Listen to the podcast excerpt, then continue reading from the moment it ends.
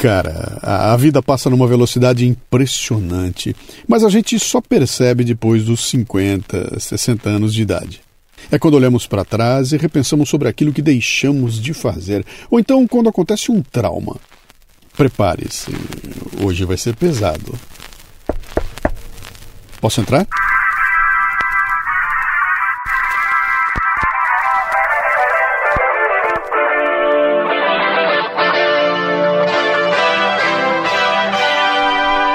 Amigo, amiga, não importa quem seja, bom dia, boa tarde, boa noite. Este é o Café Brasil e eu sou Luciano Pires.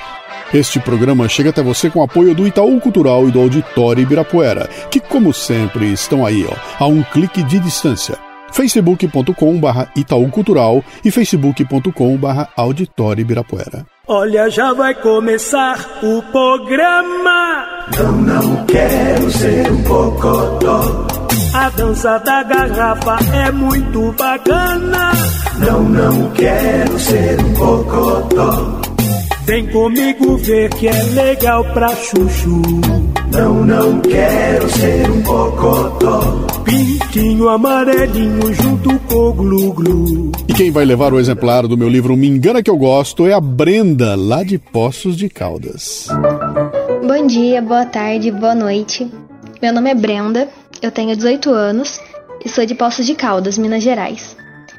É, eu acabei de ouvir o podcast 478, Suscetibilidade e Negatividade, e devido à fase que eu tô vivendo, de vestibulares e decisões sobre entrar na faculdade, decidir sobre meu futuro, confesso que foi inevitável não associar minha vida com ele. É realmente incrível como, digamos, a parte negativa sempre capta mais nossa atenção. No meu caso, o pensamento de que ano que vem mudarão várias coisas me faz temer que tudo dê errado de alguma forma, ainda que eu não saiba bem onde quero ir ou o que me tornaria feliz e realizada. É, como você pode perceber, eu estou perdida. Eu escuto podcast há quase dois anos e ele foi muito importante na formação do meu caráter. E desde então é, está me ajudando no processo de descobrimento de quem sou, do que posso fazer para melhorar onde vivo, sabe? Os pequenos passos que farão toda a diferença lá na frente. E sei que existem muitas outras pessoas perdidas por aí que, ouvindo seus podcasts, estão se encontrando assim como eu. Obrigada por me fazer crescer e por me inspirar como sempre fez. Abraços de uma sementinha que você está ajudando a cultivar. Pois é, Brenda. Estar perdida, eu acho que é a situação normal de qualquer garota com 18 anos, não é? a normal é já saber o que se quer. Eu fico feliz de saber que o Café Brasil possa estar jogando alguma luz no seu caminho, viu? O programa de hoje mostra a luz que você tem e nem percebeu. Arranjei uma namorada na banda do norte. A menina era de morte e era bonitinha. Me quiser fazer amor com ela, você tem que arranjar também a camisinha. Muito bem, a Brenda receberá um kit DKT, recheado de produtos Prudence, como géis lubrificantes e preservativos masculino e feminino. Ô Brenda, use com prudência, viu? Prudence é a marca dos produtos que a DKT distribui como parte de sua missão para conter as doenças sexualmente transmissíveis e contribuir para o controle da natalidade. O que a DKT faz é marketing social e você contribui quando usa produtos Prudence. facebook.com/barra DKT Brasil. Uh, vamos lá então em, em duas vozes. Lá, atenção, hein? Na hora do amor, use Prudence.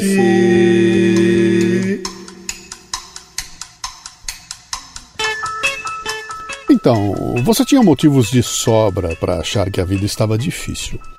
Você reclamava da crise econômica que fazia com que tudo estivesse caro, dos juros exorbitantes. E os impostos, então, hein? Você também estava inconformado com a situação do Oriente Médio. Palestinos atacando judeus e judeus atacando palestinos. Você realmente ficava triste com aquela crise, mas lá no fundo se sentia aliviado por ela estar acontecendo num lugar tão distante. Você estava reclamando da instalação dos novos pedágios nas rodovias, do aumento do número de radares na cidade e do aparecimento de mais buracos nas ruas. E você também estava criticando o presidente, o governador, o prefeito e qualquer outra pessoa que estivesse ocupando um cargo público. É, talvez você nem se lembre por quê, mas com certeza estava falando mal deles. Não faltavam razões para você se lamentar. Como todo brasileiro, você tinha assistido às inundações no período das chuvas enquanto o Nordeste ardia na seca. Puxa vida, até quando, hein? Mas você não era a única pessoa no universo a ter motivos para estar pessimista. Os norte-americanos tinham dúvidas sobre a capacidade do seu presidente. Os trabalhadores franceses estavam vendo seus salários sendo reduzidos. E o mundo todo vivia preocupado com os rumos da ciência. Naquela época, um grupo de pesquisadores estava anunciando que em breve começaria a produção do primeiro clone humano. Era dia de pagamento. E como não poderia deixar de ser, você passou o dia inteiro reclamando do seu salário, do seu chefe, do seu emprego.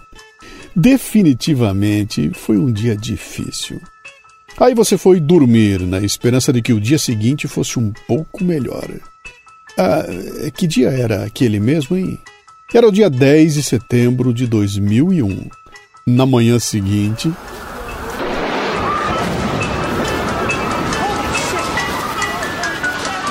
Passa tempo, tic-tac, tic-tac, passa a hora, chega logo, tic-tac, tic-tac, vai-te embora. Passa tempo bem depressa, não atrasa, não demora. E já estou muito cansado, já perdi toda a alegria de fazer meu tic-tac, dia e noite, noite dia. Tic-tac, tic-tac, dia e noite, noite dia.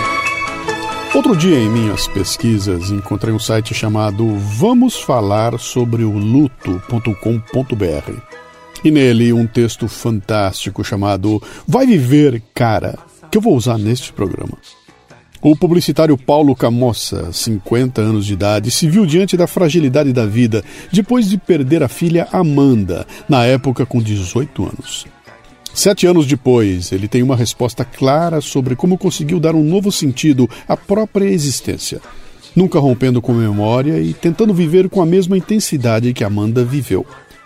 As músicas deste programa são da playlist que Paulo fez com as músicas preferidas de Amanda. No roteiro deste programa, no portal Café Brasil, eu coloquei o link para a playlist. A primeira música é essa aí ao fundo, ó. O Relógio, de Walter Franco. Dia, noite, noite, dia. Dia, noite, noite, dia. O texto traz um depoimento de Paulo para Laura Capanema e ele diz assim: Em nenhum momento achei que ela tivesse desaparecido.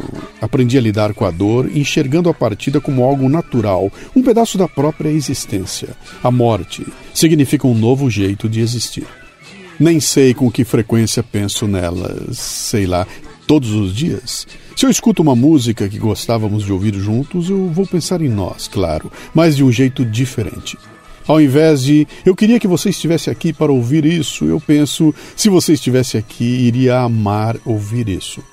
Ela aparece para mim das formas mais variadas, nas coisas que eu vejo, nas coisas que eu faço. Quando me perguntam se tenho filhos, eu sempre respondo: sim, uma filha. Ela não está mais aqui com a gente.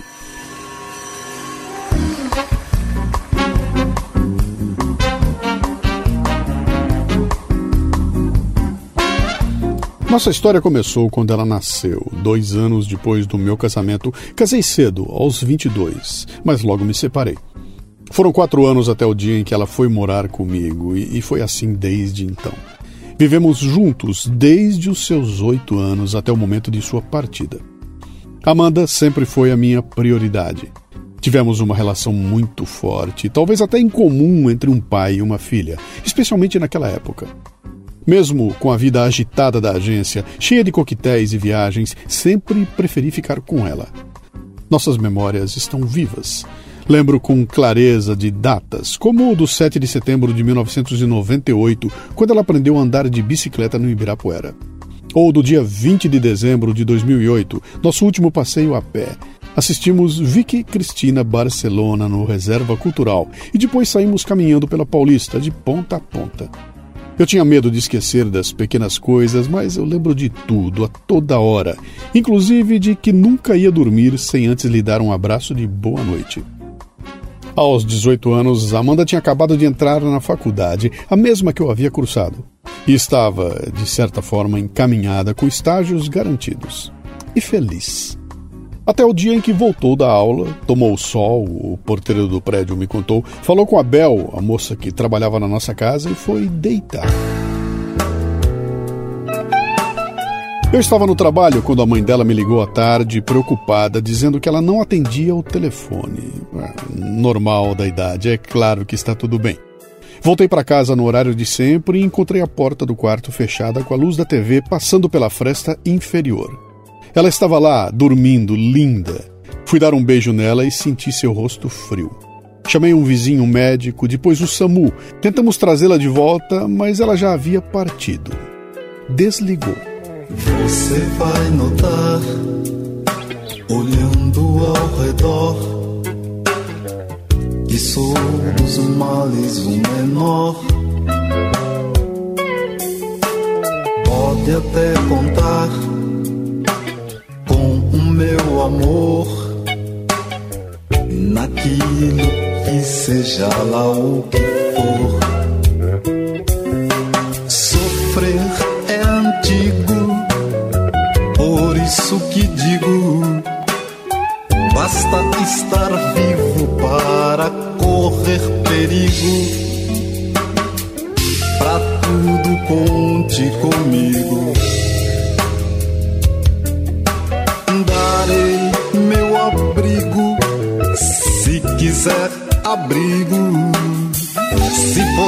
Brigar por você, também brigo. Pra tudo conte comigo. A causa oficial, segundo o laudo, foi um edema pulmonar agudo.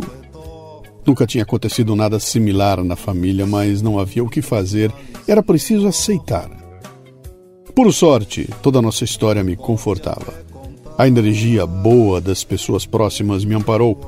Como ela teve uma morte incomum, o funeral aconteceu dois dias depois e logo já me vi cercado de gente querida. Esse apoio me anestesiou. Tanto que, desde seu velório, me tornei mais frequente nos velórios da vida, pois entendi o quanto é importante estar presente. Mês passado, o pai de um amigo faleceu em Pirassununga num domingo, logo depois de eu ter retornado a São Paulo. Pirassununga é minha cidade natal. Parei tudo e voltei para a estrada. Pra tudo conte comigo. Esse som, direto da playlist da Amanda, é Itamar Assunção cantando um Mal Menor. Serei inimigo dos teus inimigos mas chega uma hora em que, depois de tanto amparo, as pessoas que nos cercam vão tocar suas vidas. E a gente fica tentando encontrar um jeito de seguir. No meu caso, passei a trabalhar pela memória dela, dia após dia. Editei vários vídeos e coloquei todos no YouTube. Você pode ver os vídeos no roteiro deste programa no portal Café Brasil. Continuando o texto do Paulo, também montei a playlist da sua vida.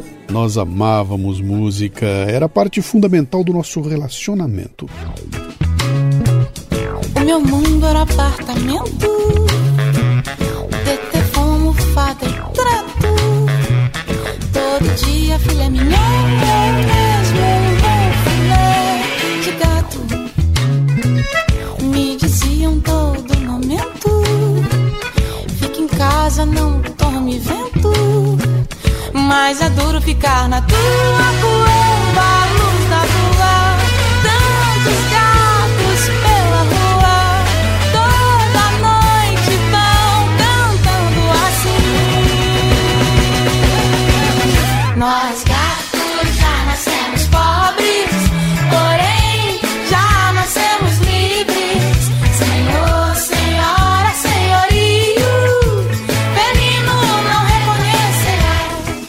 Essa é Vanessa da Mata com História de uma Gata, de Luiz Henrique Bacalov, em adaptação de Chico Buarque. E Paulo prossegue. De uns tempos para cá escrevo nas redes sociais em seus dois aniversários, o de chegada e o de partida. É coisas como eh, 25 curiosidades aleatórias sobre a Amanda Camoça. Duas. Ela nunca misturava arroz e feijão e preferia misto frio a misto quente. Não concordo quando dizem que ela viveu pouco. Ela viveu muito por 18 anos. Influenciou profundamente quem vivia ao redor. Ela é de uma intensidade incrível. Ela é, assim mesmo, no presente. Outro dia trombei com um amigo que não via há tempos. Pô, e como tá Amanda, hein? Deve estar tá enorme, né? Eu dei um abraço forte nele. Que bom que você se lembra dela, mas ela não está mais aqui. E ele, como assim, mano? O que aconteceu? E o cara ficou desolado. Achou que tinha dado um fora, mas, poxa, não precisava. Não te falei que fiquei imensamente feliz só pelo fato de você perguntar por ela? Não sou cético e de fato não acredito que a vida é só o que temos aqui. Minha formação é católica e minha crença ligada ao kardecismo. Porém, fé é algo que transpõe doutrinas. Prefiro não falar de religião, porque essa ideia nos leva a seguir uma corrente só. A fé é um feeling, um sentimento, uma certeza de que existe algo além. No meu caso, de que a minha filha está comigo, minha serenidade é 100% fé.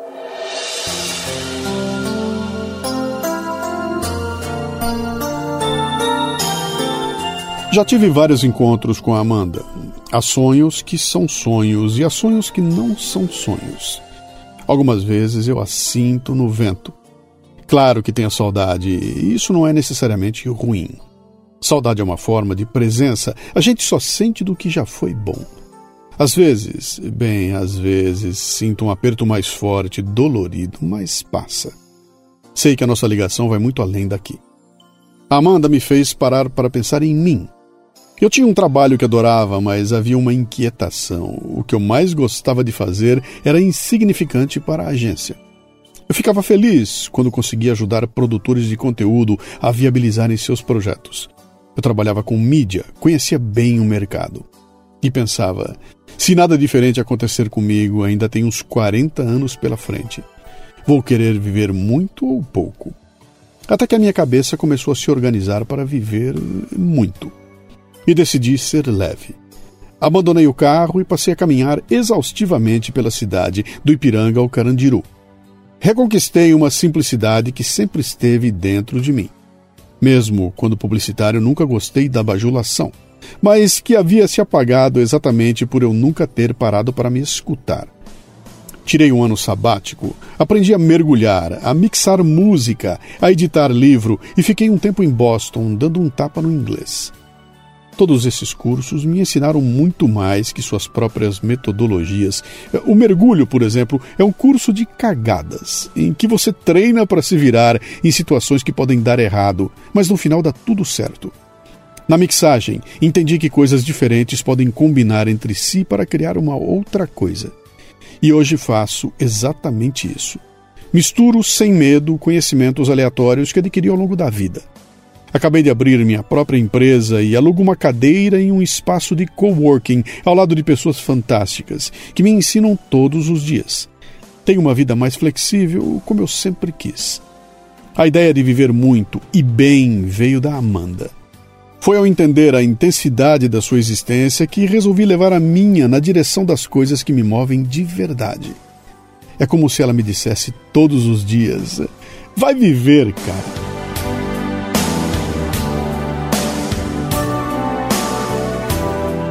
Fantástica essa história do Paulo e da Amanda, não é? As reflexões que o pensamento na morte nos proporciona são sempre muito fortes. Eu lembrei de um texto de Rubem Alves, um trecho de um texto dele que diz assim: olha. Tive um amigo, um holandês, que esteve prisioneiro num campo de concentração alemão. Contou-me da sua experiência com a morte. A guerra já chegava ao fim e os prisioneiros acompanhavam num rádio clandestino o avanço de tropas aliadas e já faziam o cálculo dos dias que os separavam da liberdade. Até que o comandante da prisão reuniu todos no pátio e informou que antes da libertação todos seriam enforcados. Foi um grito de lamentação e horror, seguido da mais extraordinária experiência de liberdade que jamais tive em minha vida, ele disse. Se eu morrer dentro de dois dias, então nada mais importa. Não há sentido em me guardar, não há sentido em ser prudente. Não preciso pretender ser outra coisa do que sou. Posso viver a minha verdade, pois nada pode me acontecer. não preciso de máscaras. Tenho a permissão para a honestidade total. Posso ir ao guarda nazista que sempre me aterrorizou e dizer a ele tudo o que sinto e penso. O que é que ele pode me fazer, hein? Posso ir até aquela mulher que sempre amei, mas de quem nunca me aproximei. Afinal, ela estava com o marido, e naqueles tempos isso era levado em consideração. E pedir licença ao marido para confessar os sentimentos. Posso dizer tudo o que sinto, mas que nunca me atrevi a dizer por medo. Então ele me contou dessa experiência fantástica de liberdade e verdade que se tem quando se está pendurado sobre o abismo. A morte tem o poder de colocar todas as coisas em seus devidos lugares.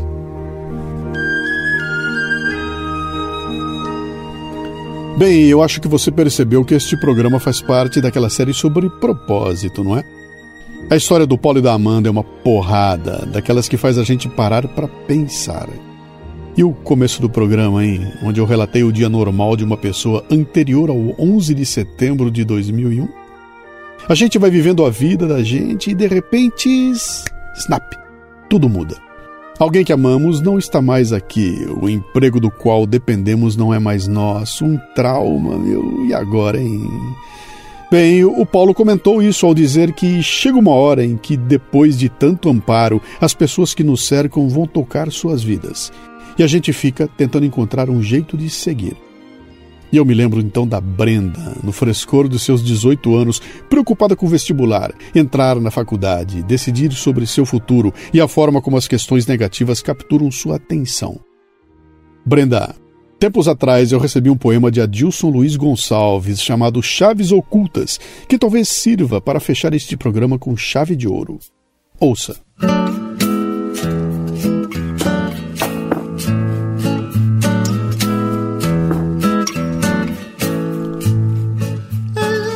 Duas voltas na chave. As janelas e cortinas fechei, tirei o telefone do gancho, todas as luzes da casa apaguei. Quis ser cego por um dia, para tentar melhor enxergar o que trago de fato na alma que a angústia não deixa aflorar. Tateei para encontrar o caminho por cantos que há muito eu não via. Também era escura minha alma, tão pouco dela eu conhecia. Achei tantas portas fechadas, porque eu tentei me lembrar, por entre as sombras do passado, as chaves tentei encontrar. Achei-as ocultas num canto, dezenas ao todo eu contei. Lembrei que abriam as portas dos sonhos que eu nunca ousei. Colhi cada uma com pressa e abri cada porta em seguida. Senti bater forte o meu peito e a luz invadir minha vida. Voltei dessa busca mais moço e mais forte. Eu, antes perdido, encontrei o meu norte. Prantos e medos lancei-os ao vento. Portas e janelas abri a um só tempo. A luz inundou onde trevas havia. A vida se abriu e me disse: Bom dia. Madrugo, madrugo, a mancha branca do sol acordou o dia e o dia já levantou. Acorda,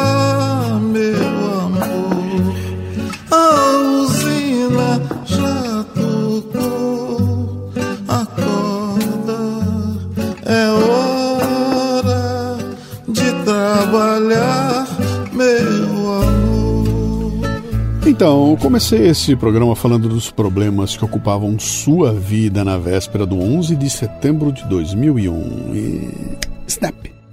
No dia seguinte, o mundo havia mudado. Falei do Paulo e da Amanda, de como a vida pode mudar completamente num. Snap! O Paulo da Amanda fez uma escolha. Inspirou-se nela para viver a vida. O poeta mergulhou dentro de si, reviu seus sonhos guardados e os recuperou para curtir a vida. Cada um fez a sua escolha. E a Brenda, hein? Bem, a Brenda tem 18 anos de idade. Tem tempo para errar, para aprender, inspirar os outros e marcar cada uma das pessoas que cruzar sua vida, do jeito que a Amanda fez com o Paulo e com certeza com você que me ouve agora. E agora ela já sabe que, por mais que a gente faça planos, que se prepare, o imponderável tá aí, ó, do seu lado. De repente, Mas o que, é que o Snap fará conosco hein? é menos importante do que o que faremos com o que ele fará conosco. O dia te exige.